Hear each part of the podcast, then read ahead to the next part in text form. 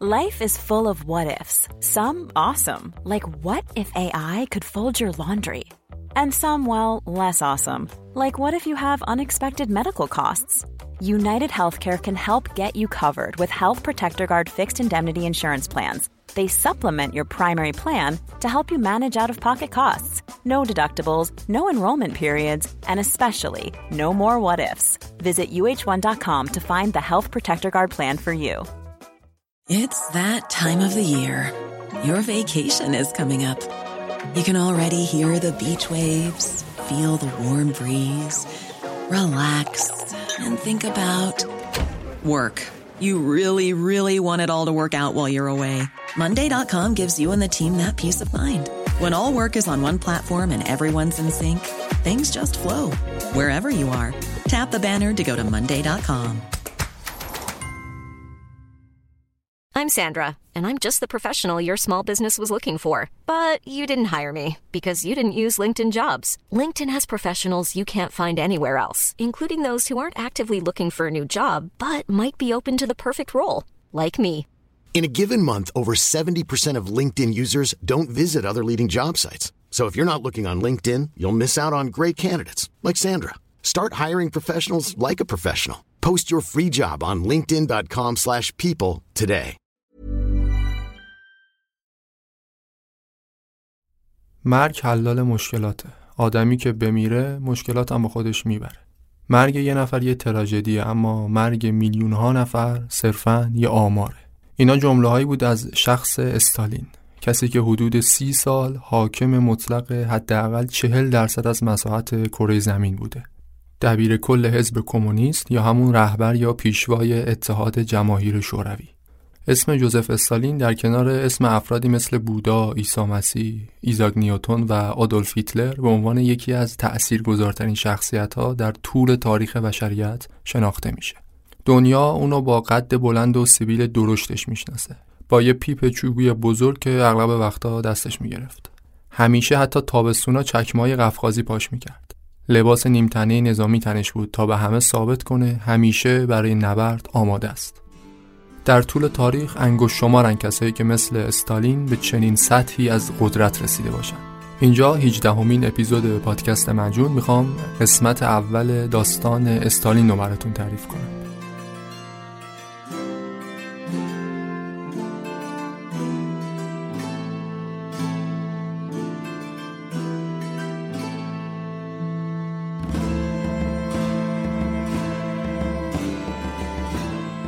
معجون پادکستیه که من مسعود فهیمی تو هر قسمتش یه روایت تاریخی رو برای شما تعریف می‌کنم. سعیم اینه که دید علمی به تاریخ داشته باشم. تاریخ رو تلفیقی و عجین شده با موضوعات مختلف براتون تعریف کنم. این اپیزود شنیدنش برای بچه ها مناسب نیست.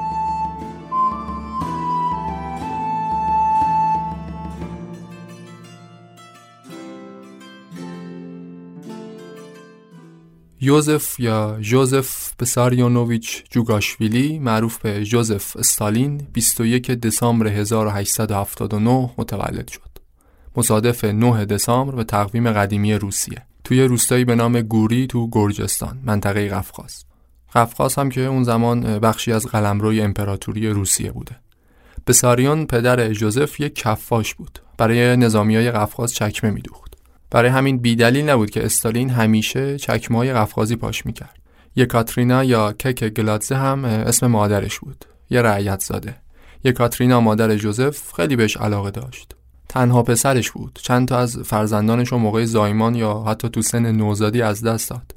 برای همین جوزف براش خیلی عزیز بود. رابطه جوزف هم با مادرش رابطه گرم و نزدیکی بود. برعکس رابطش با پدرش. پدر جوزف آدم لاوبالی بود. دائما مست می‌کرد. جوزف رو خیلی کتک می‌زد. خیلی وقتام خونه و زندگی رو ول می‌کرد می‌رفت. از روستا می‌رفت به شهر تفلیس تا اونجا بتونه تو کارخونه چرمسازی کار بکنه کفاشی کنه. می‌رفت اونجا سرگرم می‌شد مست می‌کرد. خانوادهش رو اصلا فراموش می‌کرد. برای همین مادر جوزف مجبور بود برای تأمین هزینه‌های زندگی بره تو خونه های مردم کار کنه به عنوان خدمتکار. مادر جوزف آرزو داشت بچهش کشیش مذهبی بشه. برای همین فرستادش بره تو مدرسه دینی درس بخونه.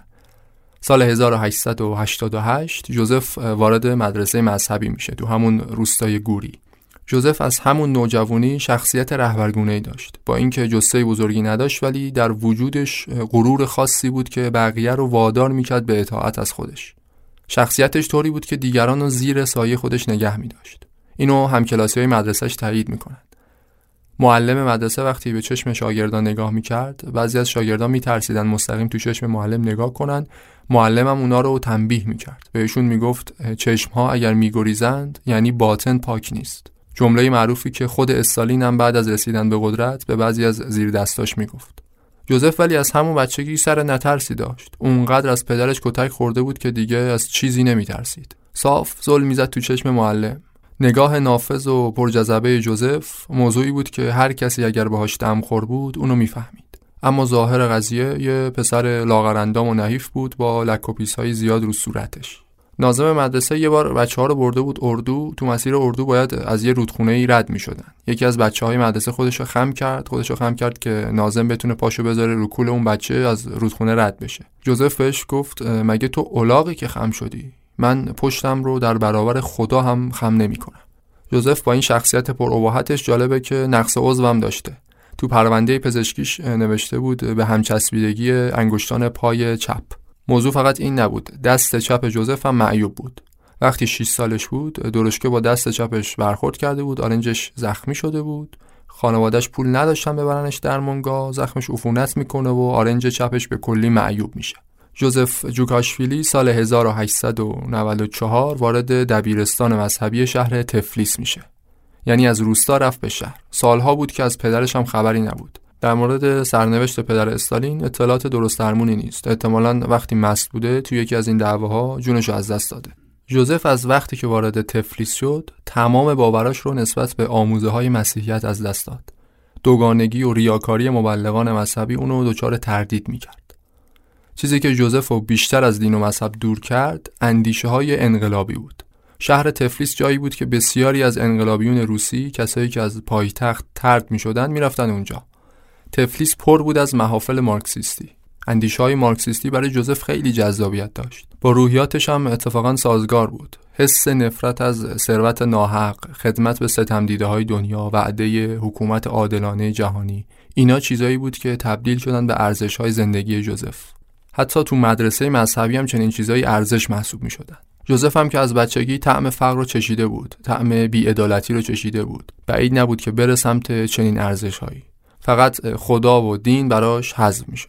بقیه ارزش های مدرسه دینی سر جاش بود. برای همین جوزف تو سن 13 سالگی برای اولین بار با اندیش های مارکسیستی آشنا میشه مسیح خودش رو در رهبر پرولتاریای جهان پیدا می‌کنه. اینجوری میشه که آرمان چپگراهای روسی مارکسیستا برای جوزف جذابیت پیدا می‌کنه. میره تو محافل زیرزمینی مارکسیستا.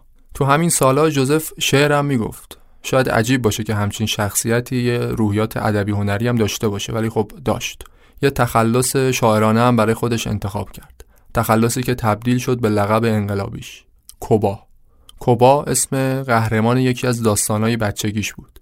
کوبا رابین هود گرجستان بود. کسی که اموال ثروتمندان رو غارت می‌کرد بین فقرا تقسیمشون می‌کرد. برای همین جوزف وقتی وارد محافل زیرزمینی مارکسیستا شد حتی وقتی که وارد حزب سوسیال دموکرات شد همین لقب رو برای خودش نگه داشت. کوبای شاعر تبدیل شد به کوبای انقلابی.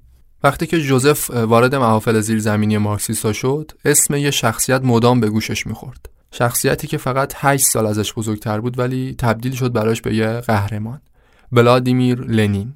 به شدت شیفته این شخصیت شد. کسی که اونو هنوز از نزدیک ندیده بود. سال 1899 جوزف از مدرسه دینی اخراج میشه به خاطر تبلیغ مارکسیسم. بعد از اون میره سر کار میره تو رصدخونه تفلیس استخدام میشه. اونجا کارش این بود که صبح تا شب زل بزنه به آسمون وضعیت آب و هوا رو بررسی کنه. ولی جوزف اونجا در اصل یه کار دیگه می‌کرد. همون سالا بود که حزب کارگری سوسیال دموکرات روسیه تازه تأسیس شده بود. این حزب تو تفلیس هم فعالیت داشت. جوزف رفت تو کمیته حزب سوسیال دموکرات تو تفلیس. رفت به عضویت این کمیته در اومد. کتابای ممنوعه و تمام جزوه ها و برگه های کمیته حزب و می‌برد تو اتاق کوچیکش تو همون رصدخونه. می‌برد اونجا اینا رو مطالعه می‌کرد. سال 1901 جوزف فقط 22 سالش بود. اولین تظاهرات علیه استبداد تزار تو شهر تفلیس اتفاق افتاد. جوزف یا همون کوبا تو این تظاهرات شرکت داشت. شناسایی شد و پلیسا دنبالش بودن که بگیرنش. اون زمانا جوزف به خاطر اینکه تحت تعقیب بود رفت تو کوه و کمر آواره شد. تو روستاهای مختلفی که می‌رفت سعی می‌کرد مردم و دهقانای روسی رو دعوت کنه به اندیشه های مارکسیسم. ولی بالاخره 5 آوریل 1902 گیر میفته خونه ای که توش ساکن بود لو میره و نیمه شب دستگیرش می‌کنن. میندازنش زندان. شرایط سخت زندانم حتی جوزف از خواستهاش دور نکرد. برعکس زندان میشه جایی که جوزف به عنوان یه انقلابی پخته تر بشه. خب زندان محل ملاقات انقلابیون و خلافکارا بود. انقلابیون کسایی مثل جوزف می تو زندان روش های دزدی و سرقت و اونجا یاد می‌گرفتن.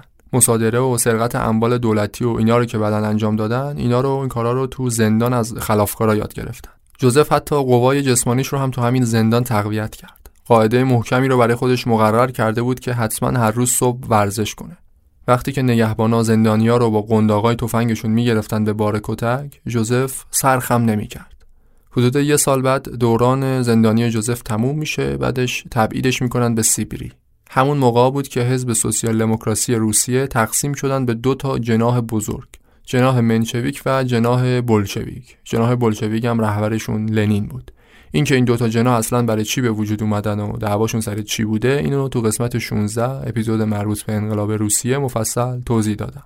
جوزف هم که خب معلوم بود دیگه عاشق سینه چاک لنین بود قاعدتا رفت سمت جناح بولشویک یعنی همون جناح طرفداران لنین. 5 ژانویه 1904 جوزف موفق میشه از محل تبعیدش فرار کنه. با مدارک و هویت جعلی ارز روسیه رو طی می‌کنه برمیگرده به تفلیس. چهار سال یعنی تا سال 1908 تو همون تفلیس میمونه. مخفیانه همون فعالیت های انقلابی خودش رو ادامه میده. در حالی که تحت تعقیبم بوده. اطلاعات دیگه هم هست که میگه جوزف سال 1906 یه بار دیگه هم دستگیر میشه میره زندان ولی بازم فرار می‌کنه. کلا آدم فراری بوده. چهار یا پنج بار در موقعیت های مختلف از بند دشمن فرار کرده. چیزی که حتی برای خیلی از انقلابیون دیگه هم عجیب بود و غیر قابل باور. حالا در مورد اینکه چطوری موفق می شده مکرر از چنگ دشمن فرار کنه یکم جلوتر توضیح میدم. یه مدت بعد از اینکه کوبا از زندان فرار کرد سال 1905 از راه رسید. بهبهه جنبش های کارگری بود این سال تو سن پترزبورگ و مسکو. ولی اون زمان جوزف هم مثل لنین چون تحت تعقیب بود نتونست خودش رو برسونه به کارزار جنبش های انقلابی. جوزف به جای رفتن به پایتخت رفت یه جای مهمتر رفت فلاند جایی که لنین اونجا ساکن بود. اونجا اولین کنفرانس جناح بلشویک برگزار شد. تو همین کنفرانس بود که جوزف برای اولین بار قهرمان رویاهاش رو لنین رو از نزدیک ملاقات می‌کنه. لنین برای اولین بار اونجا با کوبای انقلابی آشنا میشه. ازش خوشش میاد و دعوتش می‌کنه به کنگره حزب کنگره چهارم حزب. اونجا تو کنگره چهارم بود که کوبا یا همون جوزف برای اولین بار انقلابی بزرگ روسیه یعنی تروتسکی رو هم از نزدیک می‌بینه. اما جنبش های کارگری سال 1905 همونطور که تو اپیزود 16 هم براتون تعریف کردم شکست می‌خوره. شکست می‌خوره و بولشویکا بسیاریشون یا دستگیر میشن مثل تروتسکی یا اینکه مثل لنین متواری میشن به خارج از روسیه. جوزف هم فرار می‌کنه میره تفلیس. میره تفلیس کمتر از دو سال بعد یکی از عجایب انقلاب روسیه رو رقم می‌زنه. یعنی سرقت از محموله بانک تفلیس. محموله که بیشتر از 340 هزار روبل ارزش داشت. این عملیات بزرگترین مصادره تاریخ انقلاب روسیه است و یکی از بزرگترین سرقت‌های زمان خودش. مصادره اسمی بود که لنین انتخاب کرده بود. سرقت از اموال دولتی رو می‌گفتن مصادره برای تأمین هزینه های حزب. مصادره بعد از یه مدت کوتاه تو کنگره حزب ممنوع اعلام شد ولی طرفداران لنین از جمله کوبا همچنان داشتن به مصادره هاشون ادامه می‌دادند گل سرسبد مصادره هم سرقت از بانک تفلیس بود. عملیاتی که تو 26 ژوئن 1907 اتفاق افتاد. کوبای انقلابی و چند تا دیگه از انقلابیون قفقازی بودن که این عملیات رو طراحی کردن و اجراش کردن. داستان این بود. ساعت 11 صبح بود. محموله بانک تفلیس محموله اسکناس داشت از میدان اریوان تفلیس رد می‌شد. جایی که خیلی شلوغ بود و توده های مردم اونجا رفت و آمد داشتن. سربازای قزاق به کمک پلیس های محلی تفلیس داشتن محموله بانک رو اسکورت می‌کردند ولی چریک های بلشویک از شلوغی استفاده کردند اول بمبای دودزا ریختن رو سر قزاقا بعدش هم با یه عملیات پیچیده و از قبل طراحی شده تونستن کل اون محموله هنگفت و بدزدن. این قضیه خیلی صدا کرد. دهن همه باز مونده بود از شنیدن اینکه بلشویکای قفقاز کسایی که حزب اصلا بهشون اهمیت زیادی هم نمی‌داد تونسته بودن یه همچین پول هنگفتی رو بدزدن. روزنامه تفلیس فردای اون روز نوشته بود فقط شیطان می‌دونه این قارت فوقالعاده چطور به وقوع پیوست.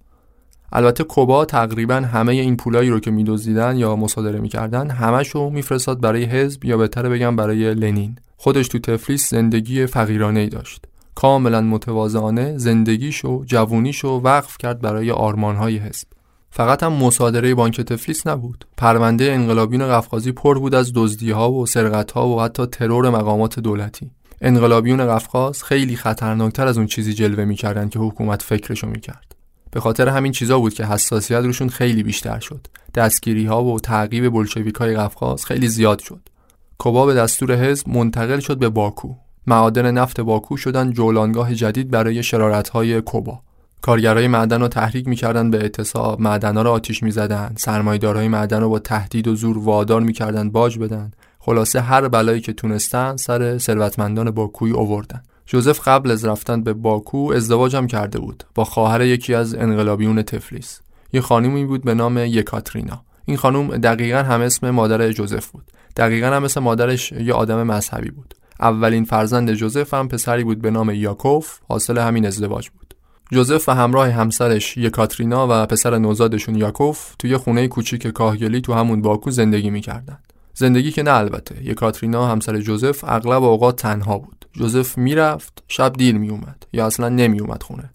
یهو چند روز پیداش نمی‌شد. زندگی سخت و به شدت فقیرانه جوزف باعث شد همسرش یکاترینا به شدت بیمار بشه. به حال مرگ بیفته. جوزف اونو برد پیش خانوادهش خانواده همسرش تو تفلیس ولی دیگه خیلی دیر شده بود.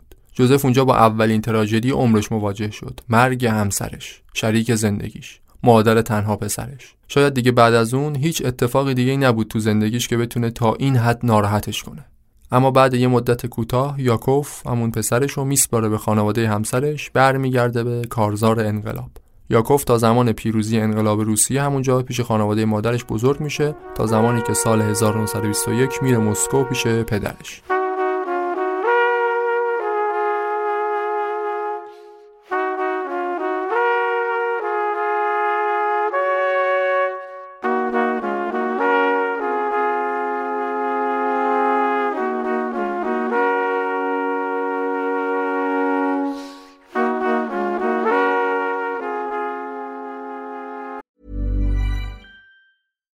I'm Ryan Reynolds. Recently, I asked Mint Mobile's legal team if big wireless companies are allowed to raise prices due to inflation. They said yes. And then when I asked if raising prices technically violates those onerous two year contracts, they said, What the f are you talking about, you insane Hollywood ass?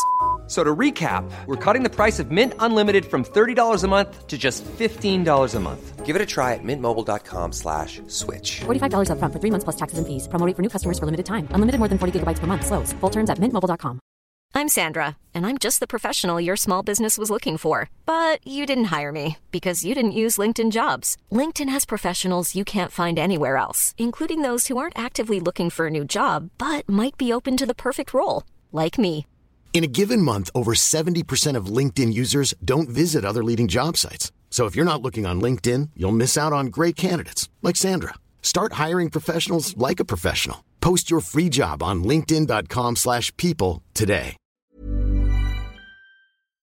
کوبا بعد از مرگ همسرش مدت کوتاه مشغول بود به فعالیت‌های انقلابی که بالاخره دستگیر شد. دستگیر شد محکومش کردند به دو سال تبعید. کوبا تو تبعید مبتلا شد به بیماری تیفوس تا حد مرگ پیش رفت ولی جون سالم به در برد سال 1909 هم از تبعید فرار کرد یه بار دیگه هم تا سال 1911 دستگیر میشه و برای بار سوم از محل تبعیدش فرار می‌کنه کی 29 فوریه 1912 این بار شخص لنین بود که ازش خواسته بود فرار کنه. لنین براش مأموریت مهمی داشت. اول لنین کوبا رو رسما وارد حزب می‌کنه. جناهای مخالف بلشویک کوبا رو به خاطر سرقت های مسلحانه اخراجش کرده بودن از حزب. چون سرقت مسلحانه رو کنگره ممنوع کرده بود. لنین برش گردون به حزب بهش دستور داد بره به پایتخت و اونجا به صورت زیرزمینی فعالیت انتخاباتی بلشویکا رو به عهده بگیره. انتخابات برای مجلس دوما. دوما یه مجلس مشورتی بود که بعد از جنبش سال 1905 تو روسیه ایجاد شد. بعد از اون کوبا میره به دیدن لنین تو شهر کراکوف. کوبا تو این سالها مدام بین شهرهای مختلف روسیه در رفت آمد بود بدون اینکه دستگیر بشه. این جابجایی های مکرر کوبا فرارای مکررش از تبعید حتی انقلابیون روسیه را هم به شک انداخته بود. فکر می‌کردن کوبا جاسوس حکومت روسیه است. می‌گفتن هر چقدر هم که حرفه‌ای باشه دیگه اینقدر راحت و پشت سر هم نمی‌تونه فرار کنه. بالاخره ما هم دستمون تو کار می‌دونیم چه خبره. انقلابیون روسی مدام زیر گوش لنین آیه یأس میخوندن. می‌گفتن این یارو کوبا قطع به یقین جاسوس پلیس مخفی تزاره. چطوری انقدر راحت فرار می‌کنه؟ خب معلومه شل می‌گیرن که فرار کنه بیاد بین ماها جاسوسیمونو بکنه. ولی لنین به این حرفا اهمیتی نمی‌داد. واقعیت هم این بود که کوبا یا جوزف جاسوس تزار نبود. وانمود می‌کرد که جاسوسه ولی در اصل جاسوس لنین بود. یعنی چی؟ یعنی لنین یه سری اطلاعات کم ارزش رو می‌داد به کوبا که این بره لو بده. از اون بر پلیس مخفی روسیه بهش اعتماد کنه این بتونه بینشون نفوذ کنه اطلاعات مفید و برای لنین بیاره. یعنی استالین شریک دزد و رفیق قافله بود. بین هر دو طرف دعوا اطلاعات رد و بدل می‌کرده ولی در اصل به لنین وفادار بود. اصلا خود لنین بود که همچین ابتکاری به خرج داد. کوبا رو انتخاب کرد بهش مأموریت داد که جاسوس باشه بین پلیس های مخفی تزار. چون قضیه فوق العاده سری بود لنین برای کسی توضیح نمی‌داد. تازه بعد از فروپاشی اتحاد شوروی بود که این قضیه لو رفت. کوبا هم تنها کسی نبود که لنین ازش همچین استفاده کرد. کسای دیگه هم بودن کسایی که بعد از پیروزی انقلاب اعدام شدند. به جرم جاسوسی برای تزار در حالی که اصلا جاسوس نبودن. قصهش جالبه مفصل هم هست. اینجا دیگه وقت نمیشه. داستانشو بگم. می‌ذارم در اینستاگرام و توییتر مجون اونجا منتشر می‌کنم. همون حوالی سال 1912 بود که جوزف جوگاشویلی یا کوبای انقلابی یه لقب جدید برای خودش انتخاب کرد. لقبی که اکثر ما این شخص رو با این اسم می‌شناسیم. لقبی که آوایی داشت شبیه به آوای لنین. استالین. مردی از استال یا فولاد. مرد پولادین یا استالین. کوبا مرد یه انقلابی جدید متولد شد. کوبای انقلابی کسی بود که مدام مشغول دزدی و ترور و شرارت بود. اما استالین کسی بود که امور مهم حزب رو بهش میسپردن. کسی که قرار بود رهبر شوروی بشه. تو قاموس همچین کسی شایسته نیست که یه دزد باشه. کوبا یه دزد بود. برای همین بیدلیل نبود که استالین تو زمان قدرتش همیشه سعی داشت تمام اطلاعات و حوادثی رو که مربوط به زندگی کوبا می‌شد اینا رو از بین ببره. حتی رفقای انقلابیش رو هم که با کوبای انقلابی دوست بودن هم دستگیر می‌کرد و از بین می‌برد. گفتیم جوزف یا کوبا که دیگه حالا اسمش شده بود استالین رفت به کراکوف دیدن لنین. یه مدتی همونجا پیش لنین موند با همدیگه یه سری تا وین هم رفتن اما استالین دوباره برگشت به سنت پترزبورگ. برگشت که ادامه مأموریت مهمش رو انجام بده. یعنی فعالیت تبلیغاتی برای جناح بلشویک تو مجلس دوما. البته به صورت مخفیانه. چند ماهی به همین منوال گذشت تا اینکه بهار سال 1913 جوزف استالین برای آخرین بار دستگیر میشه. این بار هم محکوم میشه به چهار سال تبعید تو بدترین جای سیبری جایی که دمای هوا می‌رسید به 37 درجه زیر صفر. چند نفر از کسایی که تبعید شده بودن اونجا شرایط اونقدر براشون سخت بود که خودکشی کردن. یکی دیگهشون سل گرفته بود مرده بود همونجا. استالین هم سختترین روزای عمرش رو تو همون چهار سال گذرون با اینکه آدم پوسکلفتی بود اما شرایط بسیار سخت زندگی تو این چهار سال به شدت آسیش کرد. مدام به کمیته مرکزی حزب حتی به خود لنین نامه می نوشت ازشون درخواست می‌کرد کمکش کنه اما به نظر می رسید که هم حزب و هم لنین اونو فراموش کردن. استالین یه بار دیگه تو زندگی تو اون تبعید سخت نگرشش و تفکراتش تغییر کرد. 37 سالش شده بود. افتاده بود تو سراشیبی زندگی. احساس می‌کرد عمرش رو وقف کارایی کرده که آیدی براش نداشته. در حقیقت اونجا بود که کوبا مرد و استالین متولد شد. استالین اونجا بود که اون ارق و اون شیفتگی دیوانوارش رو نسبت به لنین از دست داد. چون احساس می‌کرد لنین اونو فراموش کرده. احساس می‌کرد رهاش کرده. اما همچنان تا چند سال دیگه وفاداری ظاهریش رو نسبت به لنین حفظ می‌کرد. دوران تبعید استالین تا آستانه پیروزی انقلاب فوریه تو روسیه ادامه داشت. تو اون چهار سالی که استالین تبعید بود شرایط سیاسی روسیه به کلی دگرگون شد.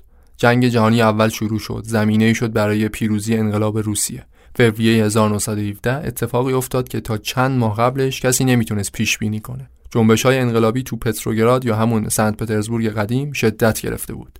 تزار مجبور شد از مقام سلطنت استعفا بده. سوسیالیستا دولت موقت تشکیل دادن. رژیم تزار که سرنگون شد دیگه دلیلی وجود نداشت استالین تو تبعید باقی بمونه. خیلی راحت سوار قطار شد به همراه بلشویکای دیگه که تو تبعید بودن خودشون رسوندن به پایتخت. استالین قبل از لنین رسیده بود به پتروگراد. لنین هم تو وقایع انقلاب فوریه دخالتی نداشت. انقلاب فوریه و تشکیل دولت موقت دست یه سریای دیگه بود. سوسیالیستای انقلابی انقلابیون جناح منشویک اینا بودن. اینا بودن که انقلاب کردن. کسایی که راهشون با راه لنین متفاوت بود. خلاصه استالین میره به پتروگراد. مردم اونجا از تبعید شده که برگشته بودن به پایتخت استقبال گرمی می‌کردند به عنوان قربانی های رژیم سرنگون شده تزار. حالا استالین و بلشویک های دیگه بعد از سالهای سخت تبعید تو کنج کلبه های سیبری به ارج و بالایی رسیدن خیابونای پتروگراد در جوش و خروش پیروزی انقلاب غرق شده بود پرچمای سرخ، نوارهای سرخ، سرودهای آزادی، قل و زنجیرهای پاره شده، سربازا و کارگرایی که کافه پتروگراد ازشون رایگان پذیرایی می‌کردن. همه شاد و خوشحال. انقلاب کارگری بعد از دهها سال تلاش بیوقفه تو روسیه بالاخره به نتیجه رسیده بود. استالین و بلشویک های دیگه تو پایتخت بودن یکی از کاخهای مجلل تزار رو مصادره کردن اونجا تبدیل شد به مقر جناح بلشویک تو پتروگراد قرار بود روزنامه رسمی جناح بلشویک رو اونجا چاپ کنند روزنامه‌ای که تا قبل از اون به صورت مخفیانه فعالیت داشت. ولی بعد از پیروزی انقلاب فوریه آزادی بیان برای همه احزاب به رسمیت شناخته شد. استالین هم تو مقر بلشویکا بود رسما روزنامهشون رو تحریر رو چاپ می‌کردن بین مردم پخش می‌کردن. به جز دولت موقت اون موقع ها یه نهاد سیاسی قدرتمند دیگه هم وجود داشت تو پتروگراد. یه نهادی به نام شورا شورا یا سوویت. یه شورا منتخب از کارگرا و روشنفکران روسیه همچنین نظامی های ارتش. استالین بعد از رسیدن به پتروگراد اولین منصب حکومتی شو تو همین شورای پتروگراد پیدا می‌کنه. شورای پتروگراد پر بود از انقلابیون قفقازی کسایی که استالین باهاشون رفاقت نزدیکی داشت. همین دوستای گرجستانی اونو وارد شورا می‌کنن. استالین میشه عضوی از کمیته اجرایی شورای پتروگراد. البته اون زمان بولشویکا هنوز در اقلیت بودن تو شورا. استالین که تا چند هفته قبلش تو تبعید میپوسید کسی اصلا اسمش رو هم به خاطر نمی آورد به یک بار قدرتی پیدا کرد تو دم و دستگاه حکومت جدید. عضو هیئت تحریریه روزنامه جناح بلشویک عضو کمیته اجرایی شورا کسی که تبدیل میشه به یکی از همراهان نزدیک لنین. لنین تروتسکی و استالین میشن مثلث اصلی جناح بلشویک طراحان و مجریان سرنگونی دولت موقت. البته نام لنین و تروتسکی دهها مرتبه بزرگتر بود نسبت به نام استالین. اما لنین خودش کسی بود که به استالین پروبال داد. احساس می‌کرد در مقابل تروتسکی که یه جورایی رقیب لنین محسوب میشه چی بهتر از این که یه نفر دیگر رو گنده کنه. طوری نباشه که همه فکر کنن تروتسکی نفر دوم انقلابه و این نفر دوم قبل از مرگ لنین می‌تونه تبدیل بشه به نفر اول انقلاب. برای همین لنین سعی داشت یه بازی قدرت راه بندازه. برای تروتسکی رقیب درست کنه که کسی فکر نکنه تروتسکی رقیب لنینه. لنین شخصیتش والاتر از اون حرفاست که بخواد رقیب داشته باشه. رقیب تروتسکی یکی دیگه است و چه رقیبی بهتر از استالین؟ انقلابی با تجربه همیشه و در همه حال وفادار به لنین کلی خدمات داشته برای حزب. حالا دیگه اون موقع کسی خبر نداشت. همین رقیبی که لنین برای تروتسکی درست کرده در نهایت تبدیل میشه به رقیب خودش. استالین به همراه تروتسکی تنها کسایی بودند که تو هر زمانی اجازه داشتن با لنین ملاقات کنن. خلاصه کلام این که بلشویکا به کمک آزادی بی حد و حصری که تو زمان دولت موقت وجود داشت به کمک اموال و پولهای هنگفتی که از مصادره ها و از کمک خارجی به دست آوردن و البته به کمک نفوذی که بین مردم داشتن بعد از ماهها برنامه‌ریزی و تلاش تونستن یه ارتش در برابر دولت موقت برای خودشون ایجاد کنن. گارد سرخ ارتش طرفدار بلشویک به کمک بخشی از ارتش خود روسیه که هوادار بلشویکا بودند علیه دولت موقت تقیان کردند بعد از چندین تلاش ناموفق برای براندازی دولت موقت این دفعه قیام مسلحانشون تو ماه اکتبر پیروز شد. تونستند مقر دولت موقت رو اشغال کنند. وزرای کابینه رو دستگیر کنن و به قول خودشون تمام قدرت رو به شورا منتقل کنند. استالین تو این قیام مسلحانه وظیفه مهمی رو به عهده داشت. نقش رابط رو داشت بین نیروهای قیام و شخص لنین. خلاصه بعد از پیروزی انقلاب اکتبر دولت موقت سرنگون شد. جمهوری شوروی متولد شد. جمهوری شوروی اسم جدیدی بود که بلشویک ها برای سرزمین روسیه انتخاب کردند. جناح بلشویک هم رسما شده بود حزب کمونیست شوروی. تو این حکومت تازه تأسیس شوروی لنین رئیس شورا بود. یعنی در واقع شخص اول مملکت تروتسکی وزیر خارجه استالین هم وزیر اقلیت های ملی. اولین منصب استالین در حکومت شوروی.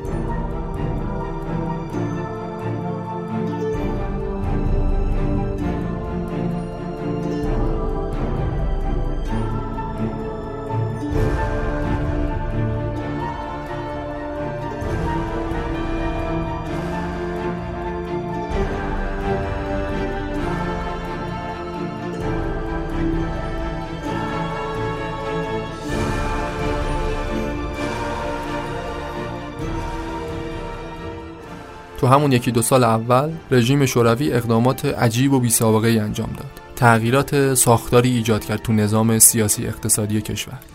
سعی داشتن نظام جدید رو بر اساس آموزه های سوسیالیسم برای اولین بار در جهان سر و شکل بدن.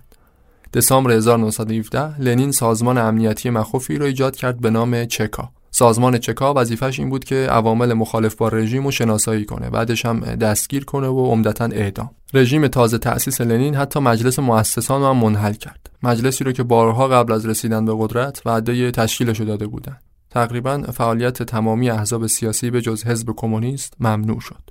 حزب کمونیست هم که در واقع همون جناح بلشویک بود. رژیم شوروی به کمک سازمان چکا به کمک ارتش سرخ مخالفان خودش رو یکی بعد از اون یکی سرکوب کرد. فقط چند ماه بعد از انقلاب اکتبر حکومت شکل کاملا دیکتاتوری به خودش گرفت. تروتسکی وزیر خارجه بود بعد از امضای قرارداد صلح با آلمان فرمانده کل نیروهای نظامی شد. معمول شد تا بره به نقاط مختلف روسیه ارتش سفید و بقیه مخالفان رژیم رو سرکوب کنه. تقریبا همه جمهوری های اطراف شوروی اون زمان اعلام خودمختاری کردند. یعنی یه جاهایی مثل لهستان، فلان، اوکراین، گرجستان، آذربایجان اینا همشون استقلالشون رو اعلام کردند. رژیم شوروی اون اوایل فقط شامل روسیه می‌شد. تازه اونم نه کل روسیه. روسیه اون زمان از شمال و جنوب درگیر جنگای داخلی بود. رژیم شوروی تو اواخر سال 1917 و اوایل سال 1918 تقریبا دیگه فقط شامل مسکو و پتروگراد می‌شد.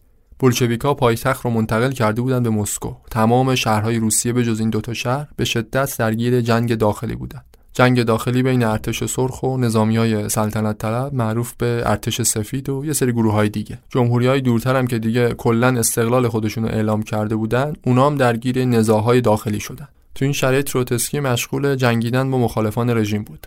فقط استالین بود که به عنوان معتمدترین شخص تو کاخ کرملین کنار لنین تو مسکو باقی موند. اما قحطی و کمبود آزوقه و مواد غذایی تو اوایل سال 1918 خیلی فشار آورد به مردم مسکو و پتروگراد. این بود که لنین این دفعه هم یه مأموریت مهم داد به استالین. استالین به دستور لنین مأمور شد بره به جنوب روسیه منطقه قفقاز. استالین مأموریت داشت بره اونجا مخالفان شوروی رو سرکوب کنه از اونجا آزوقه و مواد غذایی بفرسته برای پایتخت. اوضاع شهرهای جنوب روسیه زمانی که استالین وارد شد اوضاع نابسامانی بود. این شهرها پر بودن از مخالفان رژیم. هر کدوم ساز خودشونو می‌زدن. اما استالین موفق شد به خوبی به اوضاع مسلط بشه. البته به کمک ارتش سرخ و مامورای چکا که همراهش بودند. اونجا بود که استالین برای اولین بار به طور گسترده اون چهره مرگبارش رو نشون داد. راه حل استالین برای تسلط به اوضاع برای تأمین آزوقه پایتخت تیربارون مخالفان بود. روزی نبود که تو مقر چکا تو اون شهر اقامت استالین کسی نباشه که اعدام بشه. استالین موفق شده بود با فرماندهی بخشی از ارتش سرخ نواحی جنوب روسیه رو نواحی حوالی قفقاز و به قلمرو شوروی اضافه کنه.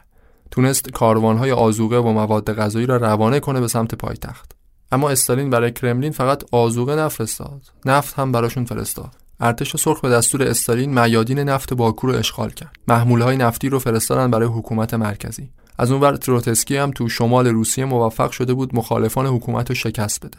حالا قلمرو شوروی داشت وسیع و وسیعتر می‌شد.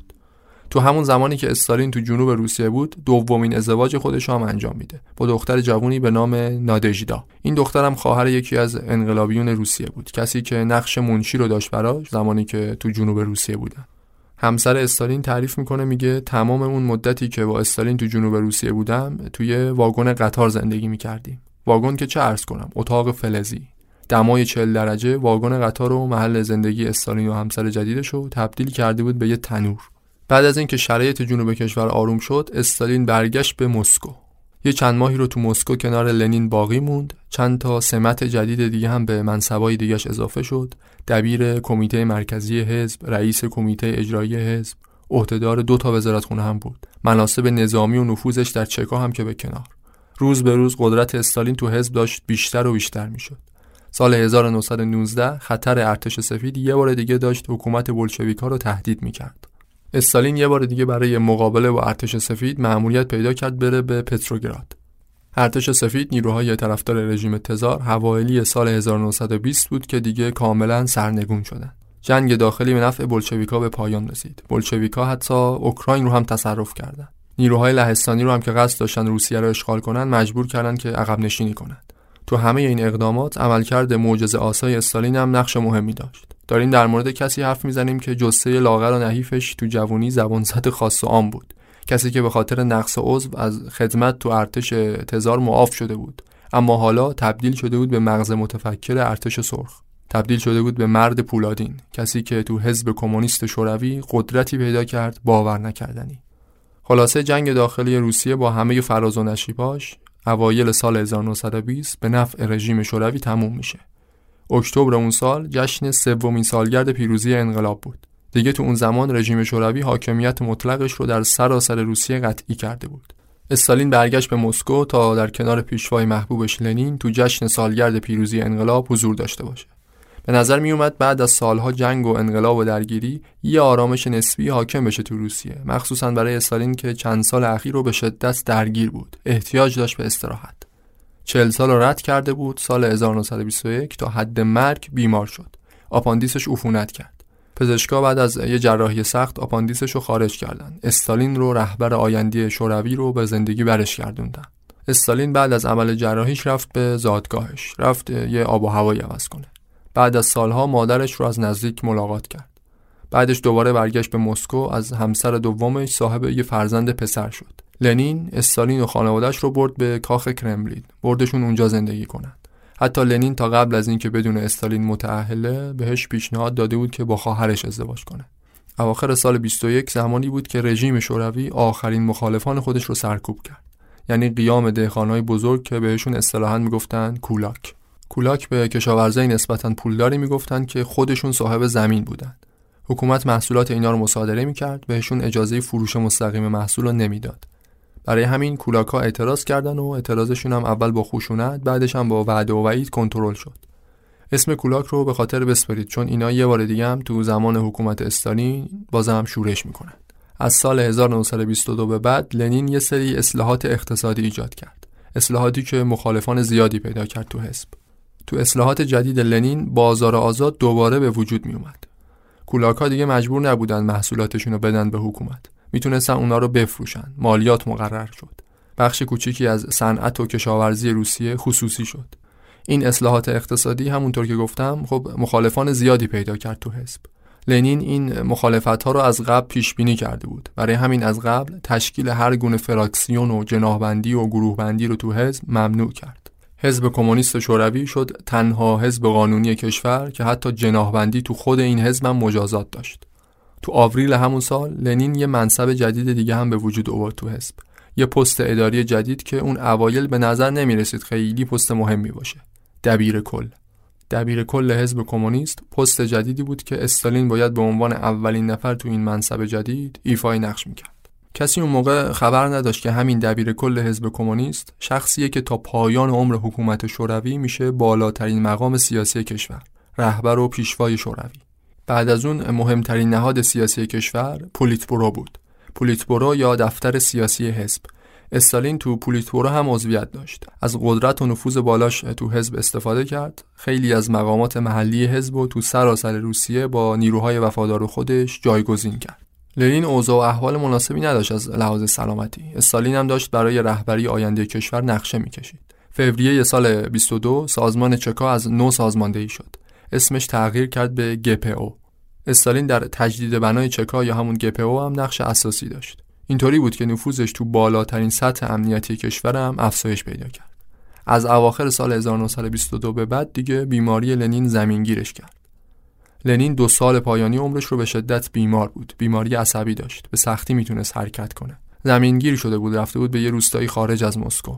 تو این دو سالی که لنین از اوضاع پایتخت دور بود استالین نهایت تلاشش رو کرد تا در نبود لنین تبدیل بشه به قدرتمندترین شخص کشور. لنین تو ماههای آخر عمرش از جاه طلبی استالین با خبر شده بود. سعی کرد تا اونو از قدرتی که خودش بهش داده بود پایین بکشه اما دیگه خیلی دیر شده بود. استالین و آدمای استالین عمیقا ریشه دوانده بودند تو ساختارهای حکومت.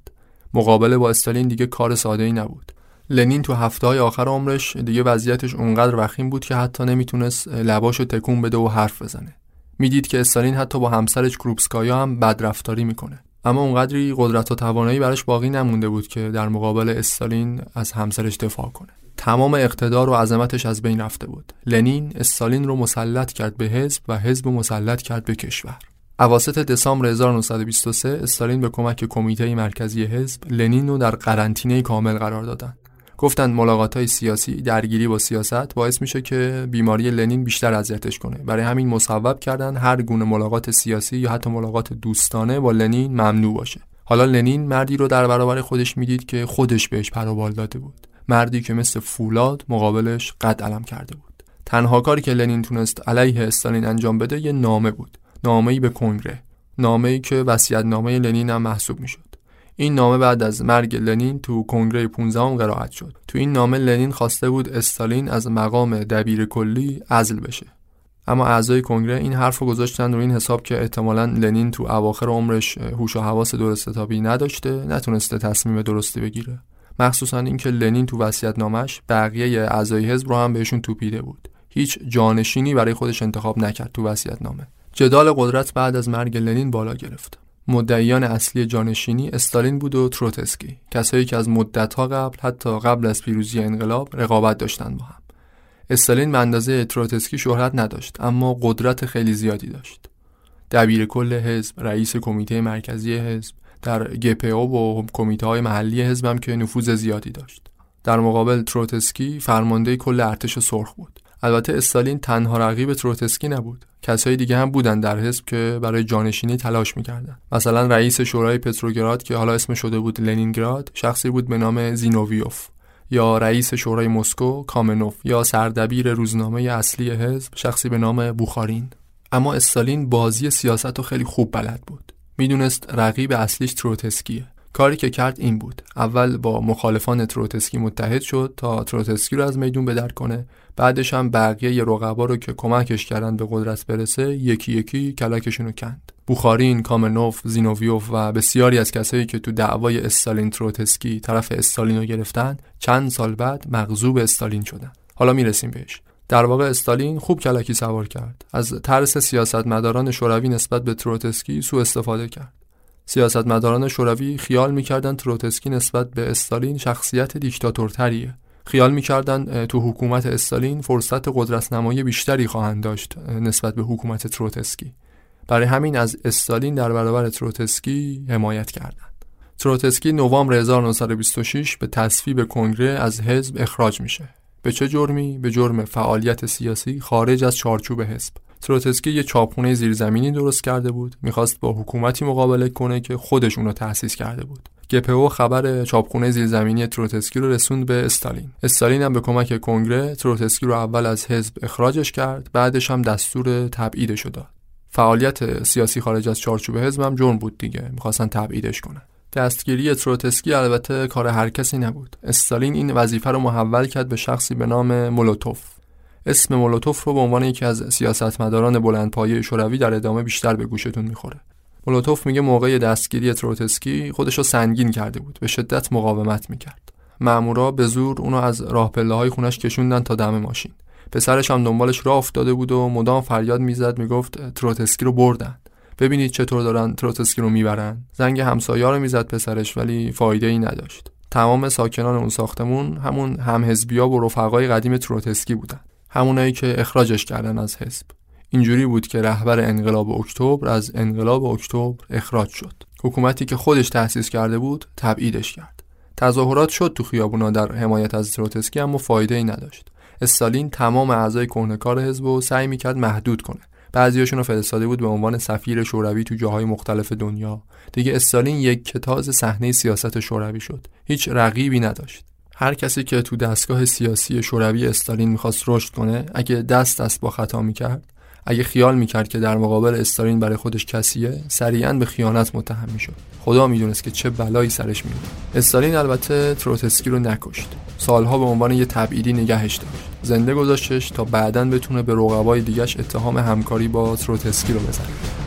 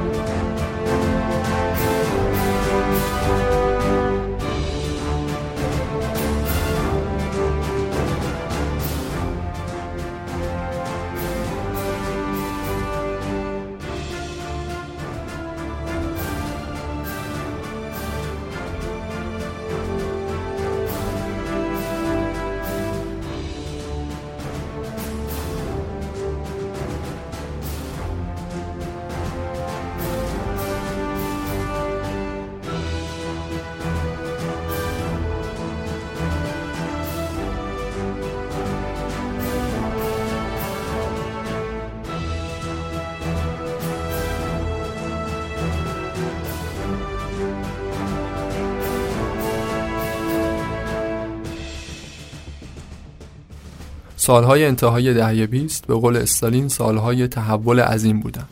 دسامبر 1929 کشور درگیر پنجاهمین سال روز تولد استالین بود. روزنامه ها و رادیو پر بود از مطالبی که خدمات و دستاوردهای استالین رو گزارش می‌دادند. کارخونه ها و نهادهای مختلف پر از عکس و پسترهای استالین شد. تمام ابعاد زندگی مردم تبدیل شدند به ابزاری برای تبلیغ کیش شخصیت استالین.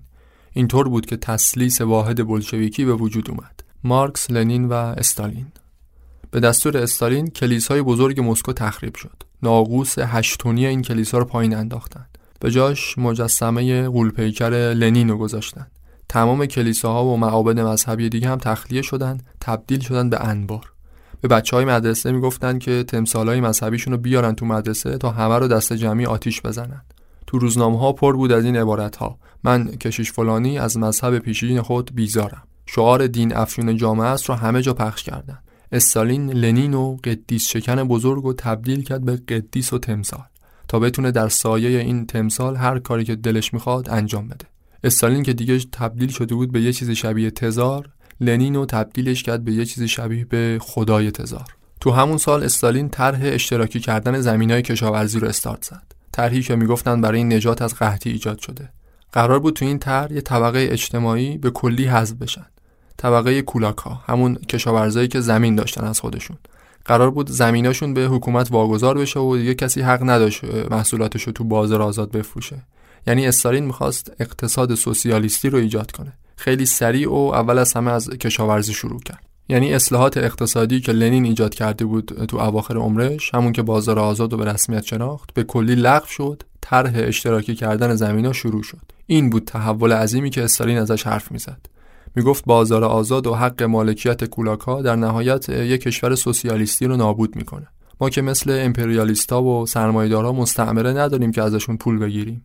مجبوری متکی باشیم به کشاورزای خودمون. برای حرکت به سوی سوسیالیسم ناچاریم با استثمار طبقاتی مقابله کنیم. اینجوری بود که طرح مرگبار اشتراکی کردن زمین ها و حذف کولاکا اجرا شد. باز هم مولوتوف به عنوان معتمد استالین کسی بود که نقش اصلی رو بازی می‌کرد در اشتراکی کردن زمین ها کشاورزام که مشخصه خب. دلشون نمی‌خواست کسی بیاد با زور مال اموالشون رو بگیره ازشون.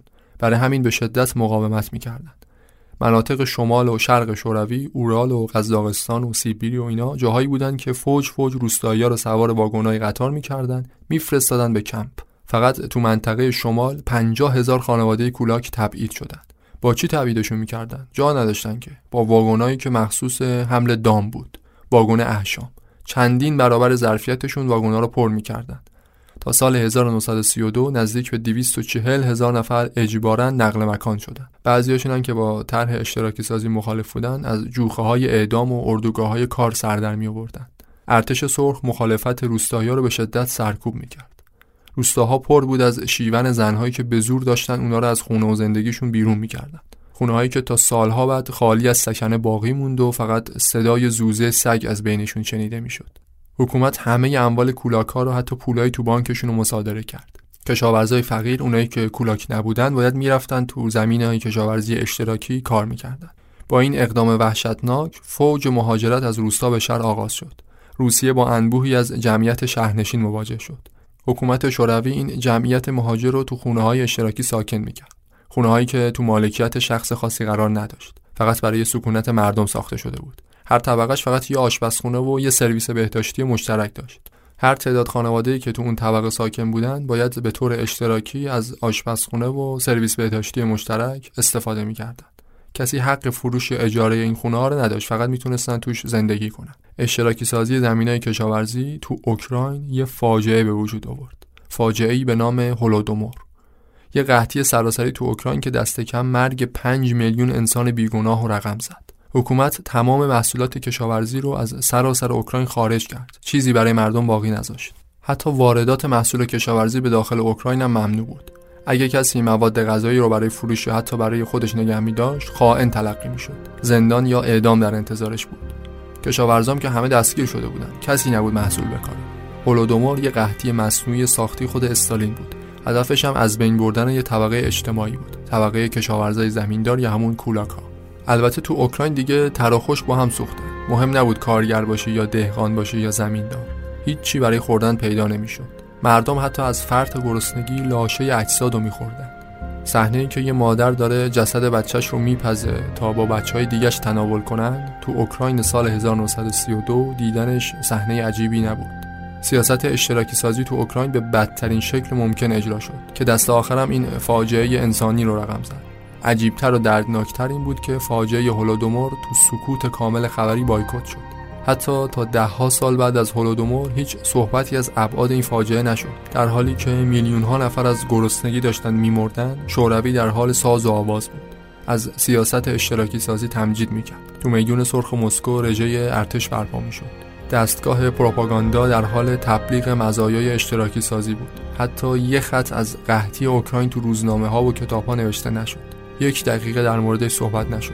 استالین حتی عنوان کردن عبارت قحطی رو تبلیغ ضد انقلابی معرفی کرد. سازمان گپو با شدت عمل کامل تمام مخالفان و شناسایی و دستگیر می‌کرد.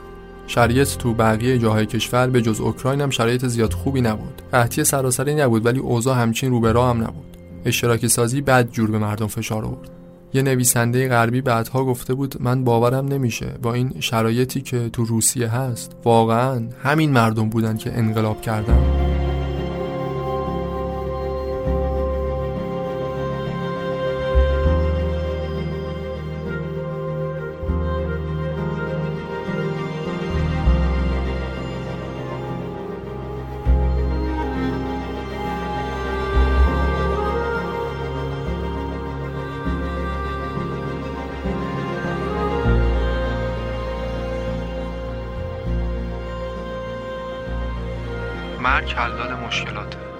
که بمیره مشکلات هم با خودش می‌بره مرگ یه نفر یه تراژدیه اما مرگ میلیون ها نفر صرفا یه آمار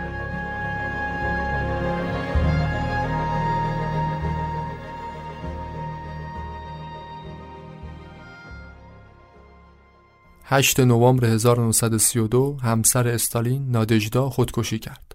تو رخت خواب و با یه هفتیری که برادرش بهش هدیه داده بود. ظاهرا رابطه عاطفی استالین با همسر دومش نادژدا رابطه چندان خوبی نبوده.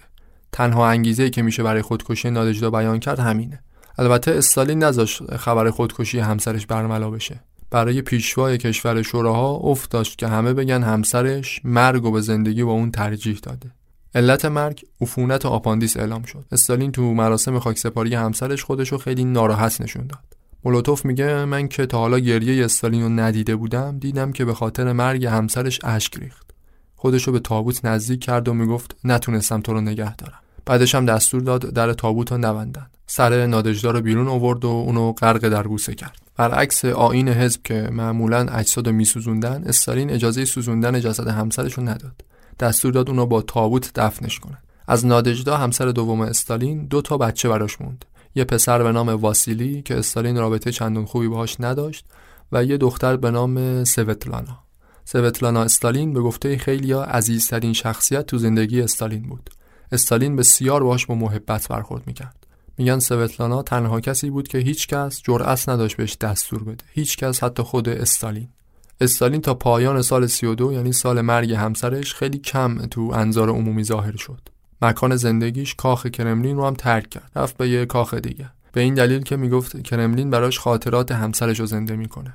تا پایان عمرش هم که دیگه با کسی ازدواج نکرد. البته شایع هست که میگن استالین بعد از مرگ همسرش و حتی قبل از ازدواج دومش ازدواجهای پنهون هم داشته.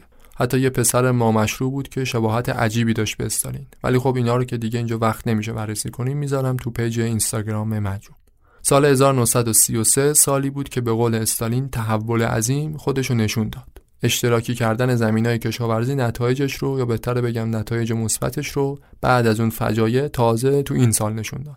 مردم روسیه از زمان جنگ جهانی اول یه روز خوش تو زندگیشون ندیده بودن. اولش جنگ جهانی بعدش هم انقلاب و جنگ داخلی و بعدش هم قحطی های ویران کننده سال 1933 سال وفور نعمت بود تو شوروی مردم اولین محصول های کشاورزیشون رو از دولت دریافت کردند. کسایی که تا دیروز به سیاست اشتراکی سازی استالین انتقاد می‌کردند امروز شاد و خوشحال بودند. قدرت استالین بیچون و چراتر شد. قدرت مطلق استالین فقط به خاطر روش های دیکتاتوریش نبود. شوروی زمان استالین به سرعت پیشرفت کرد.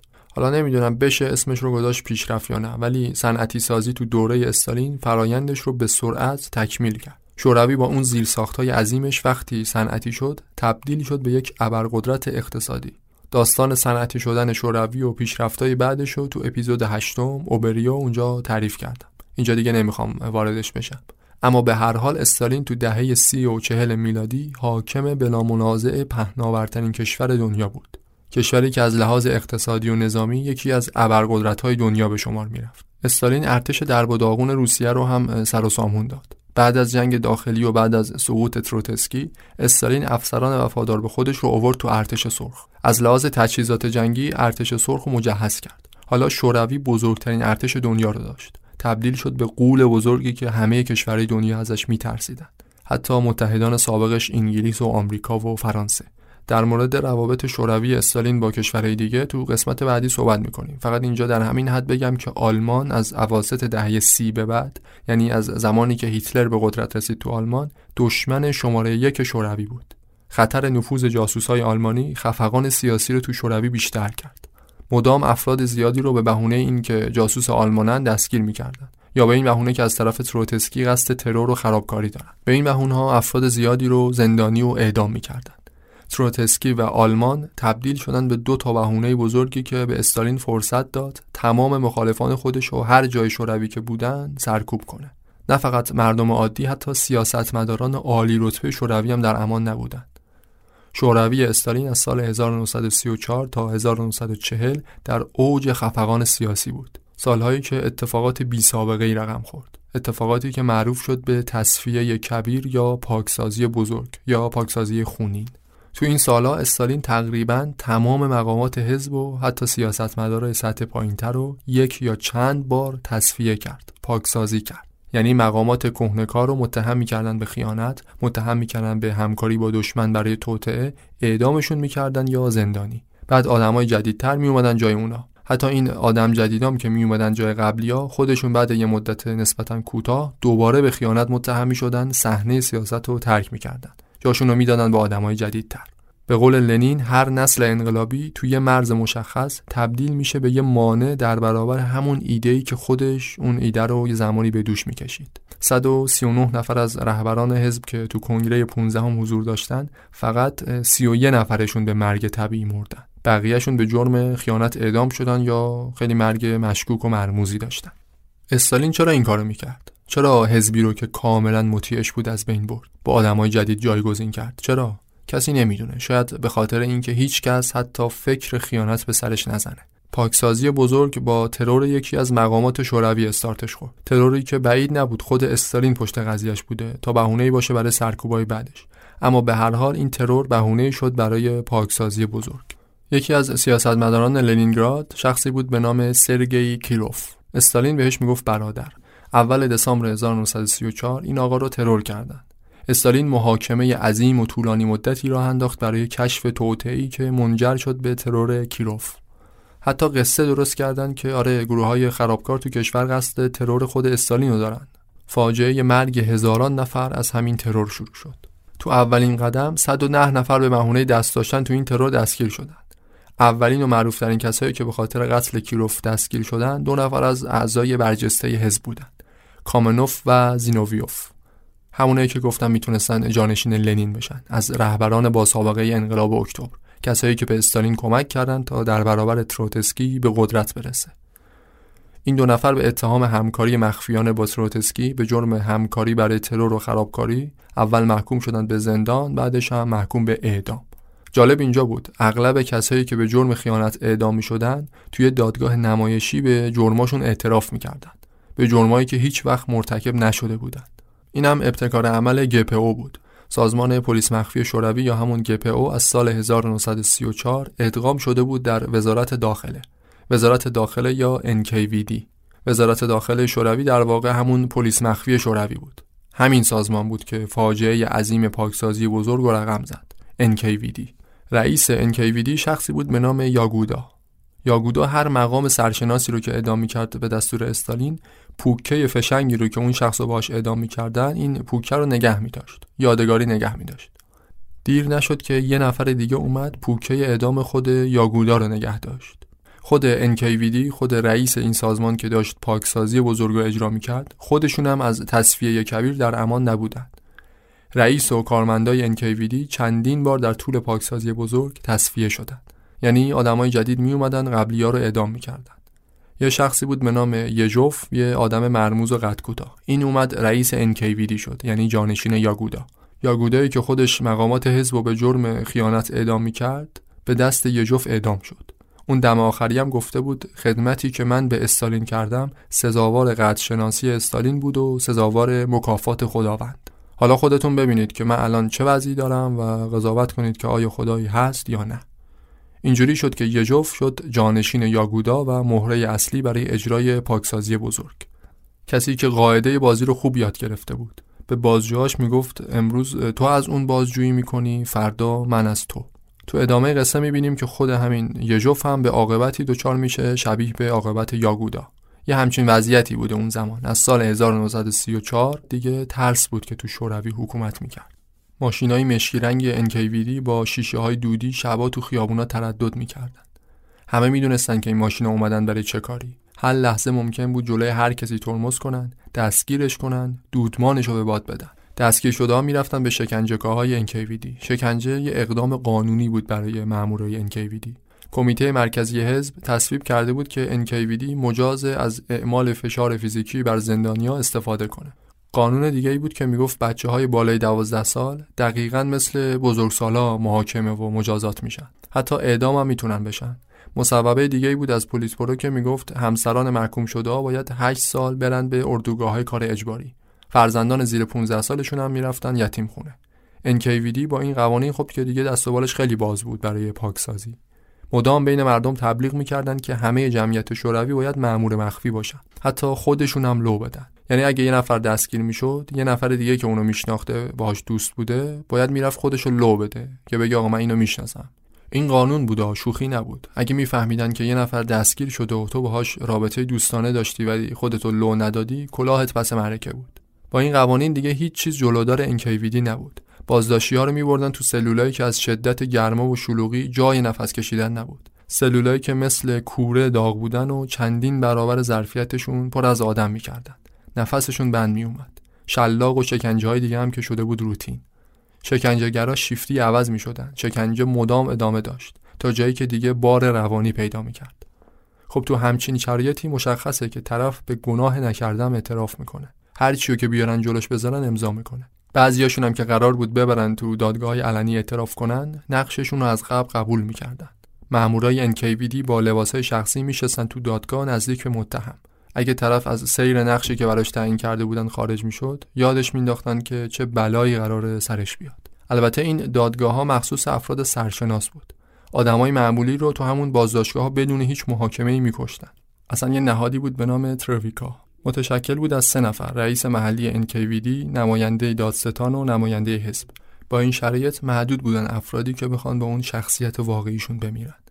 اغلب بازداشت شده ها اونقدر تحت فشار شکنجه قرار می گرفتن که حاضر می شدن تو دادگاه بیان علنا به هر گناهی که نکردن اقرار کنند حتی بعضیاشون رو گول می زدن. می گفتن شما اعتراف کنید به خیانت ما شما رو محکوم می کنیم به اعدام ولی اعدام نمی کنیم.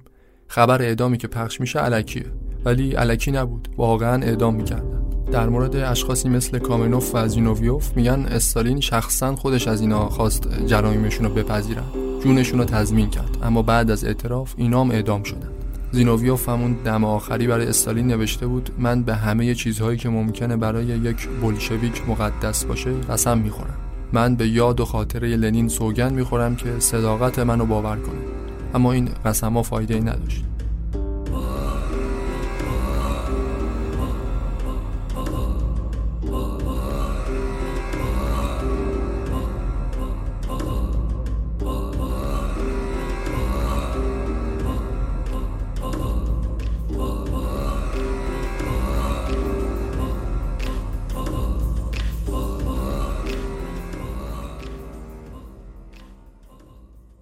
تصفیه کبیر تا بالاترین سطح حزبم رسید یعنی پولیت برو مولوتوف جز معدود اعضای پولیت برو بود که اعدام نشد.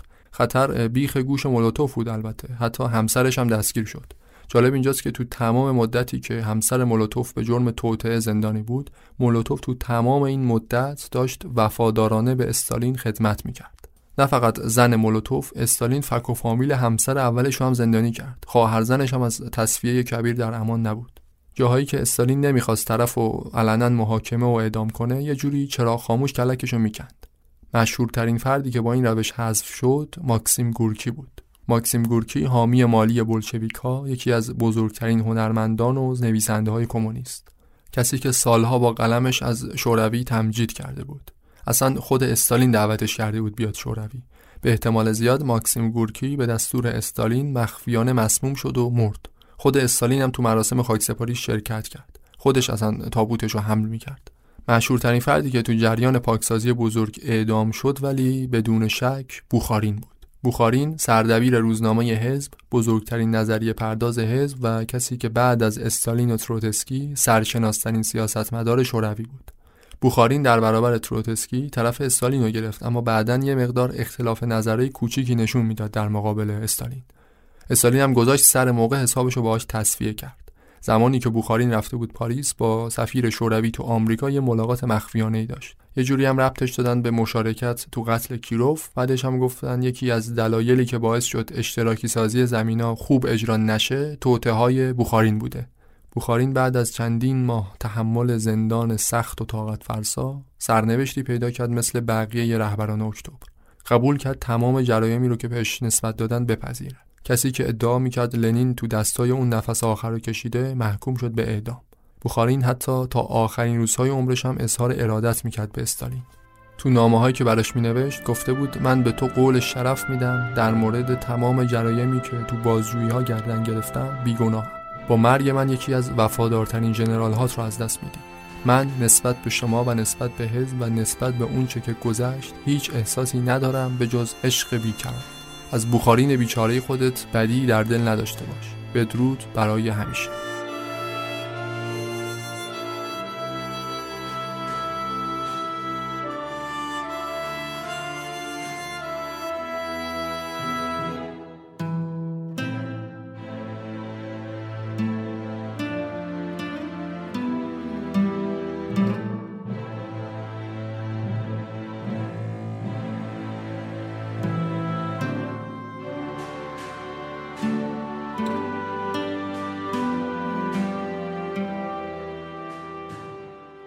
بعد از تصفیه مقامات حزب و تصفیه NKVD نوبت رسید به مقامات ارتش.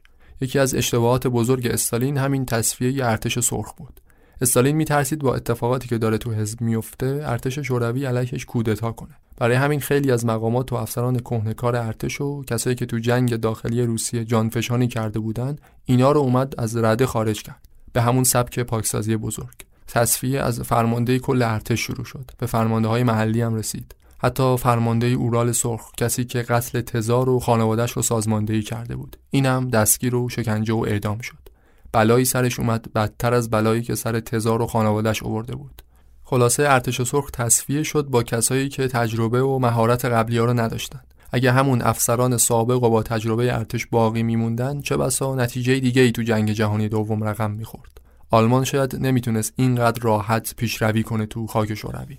خلاصه بعد از ارتش نوبت رسید به دیپلمات‌ها و مقامات خارج از کشور. بسیاری از مقامات احزاب کمونیست، بسیاری از سفرای شوروی تو کشورهای دیگه با آدمای جدید جایگزین شدند. مقامات کمیترن یا بین الملل سوم که لنین تأسیس کرده بود، اینا هم تصویه شدند. پاکسازی بزرگ دیگه داشت به روزای آخرش نزدیک می‌شد. بیشتر از نیم میلیون کارمند دولتی تو سطوح مختلف تصفیه شده بودند. دیگه آدم بالای 40 سال تو حزب کمتر به چشم می‌خورد. امضای تایید استالین تو 366 تا فهرست دیده می‌شد. یعنی شخصا حکم اعدام 44 هزار نفر را امضا کرده بود. به جز سیاستمدارا آدمای دیگه از هنرمند و شاعر و فوتبالیست گرفته تا نخبه و دانشمند همگی گرفتار خشم استالین شدند تازه اینا فقط افراد سرشناسی بودند که استالین اعدامشون رو بررسی می‌کرد. هزاران آدم معمولی دیگه بودند که به خاطر جرمای سیاسی تو اردوگاه های کار اجباری قربانی شدن. هیچ اسمی ازشون به میون نیومد. زندانی های اردوگاه کارگرای مفت و مجانی بودند که حکومت تا حد مرگ ازشون سوء استفاده می‌کرد. یه کانالی هست به نام کانال دریای سفید بالتیک این کانال و زندانی های اردوگاه کار اجباری ساخته بودند. با اینکه استالین ساخت این کانال رو یه دستاورد بزرگ می‌دونست ولی تو عمق ماجرا یه فاجعه بود. ده ها هزار زندانی تو مسیر ساخت این کانال جون خودشون از دست دادن. چون تا حد مرگ ازشون بیگاری کشیدن زندانیا با تجهیزات بسیار ساده مثل بیل و کلنگ و یا حتی با دست خالی این کانال رو ساختن. یکی از بزرگترین سازه های دست بشر. با اهرام مصر و حتی با دیوار چین میشه مقایسش کرد. حکومت شوروی با یه نیروی کار مجانی با هزینه تقریبا صفر یه سازه عظیم رو ایجاد کرد. زیاد بودن نامهای گم شده ای که زیر این کانال مدفون شدن. فقط هم همین یه دونه کانال نبود. کارخونه هایی که فراسوی مدار قطبی برپا شدن معادن مس و طلا و زغال سنگی که استخراج شدن. همه این کارهای غیر ممکن به بهای مفت به دست زندانی های اردوگاه انجام میشه بعد از سالها کنار سازه هایی که اینا کار می‌کردن هر چند وقت یه بار استخونهای یه سریاشون از زیر خاک می‌زد بیرون. معلوم نیست چند هزار انسان بیگناه یا چند میلیون انسان بیگناه برای ایجاد همچین سازه های عظیم و جسه زیر خاک مدفون شد. هیچ کس اسمشون هم نمی‌دونه. اینجوری بود که استالین میلیون ها زندگی رو تباه کرد.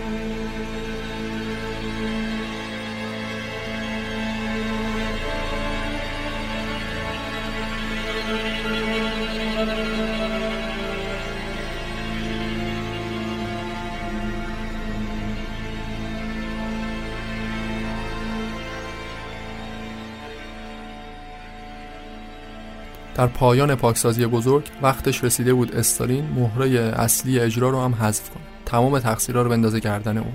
اینجوری وانمود کردن که تمام این جنایت ها کشتار افراد بیگناه اینا بدون اطلاع استالین بوده.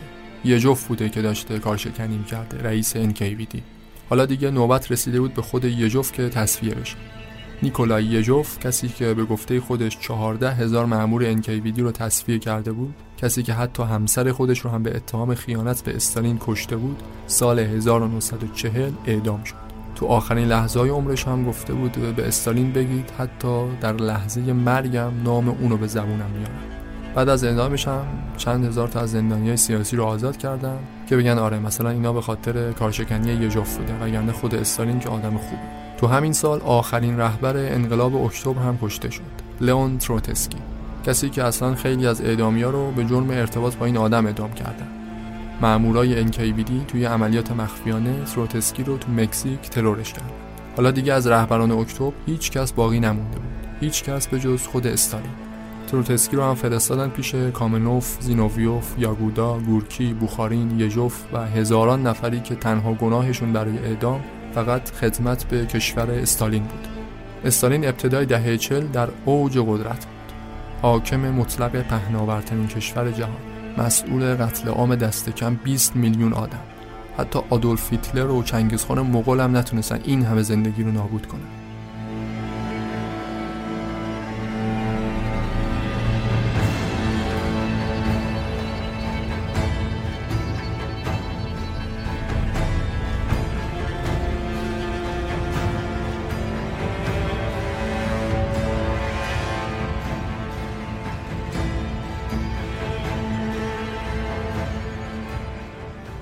اینجا پایان اولین قسمت مربوط به استالین. قسمت بعدی ده خرداد 1400 منتشر میشه. از همه شمایی که همراه و شنونده پادکست مرجون هستید تشکر ویژه می‌کنم.